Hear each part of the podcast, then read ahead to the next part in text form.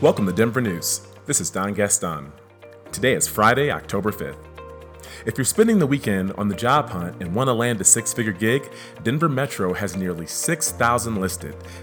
That's right, employers across Metro Denver have listed nearly six thousand jobs this month that pay one hundred thousand dollars a year or more, according to Ladders, a career site for high-paying positions. You can find a job in technology, sales, engineering, accounting, and general operations on the website.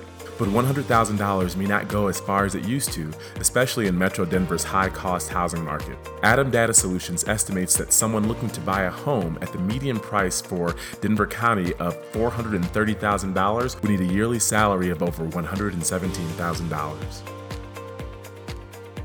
After hearing from the community, the City of Denver have responded to complaints about Skyline Park.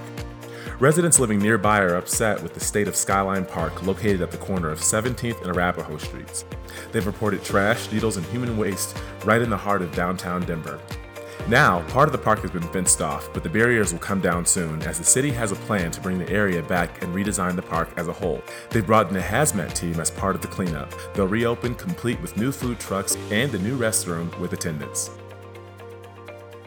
In sports, the Avalanche beat the Minnesota Wild four to one in the first game of their season.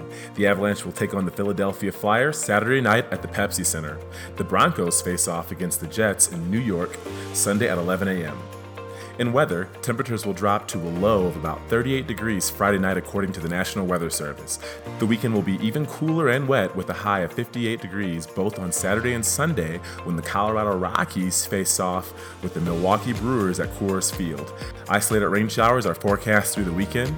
The best chance for rain is Sunday afternoon, so fans should bring their raincoats for the Rockies playoff game. That's it for today, Denver. Check back on Monday and stay informed.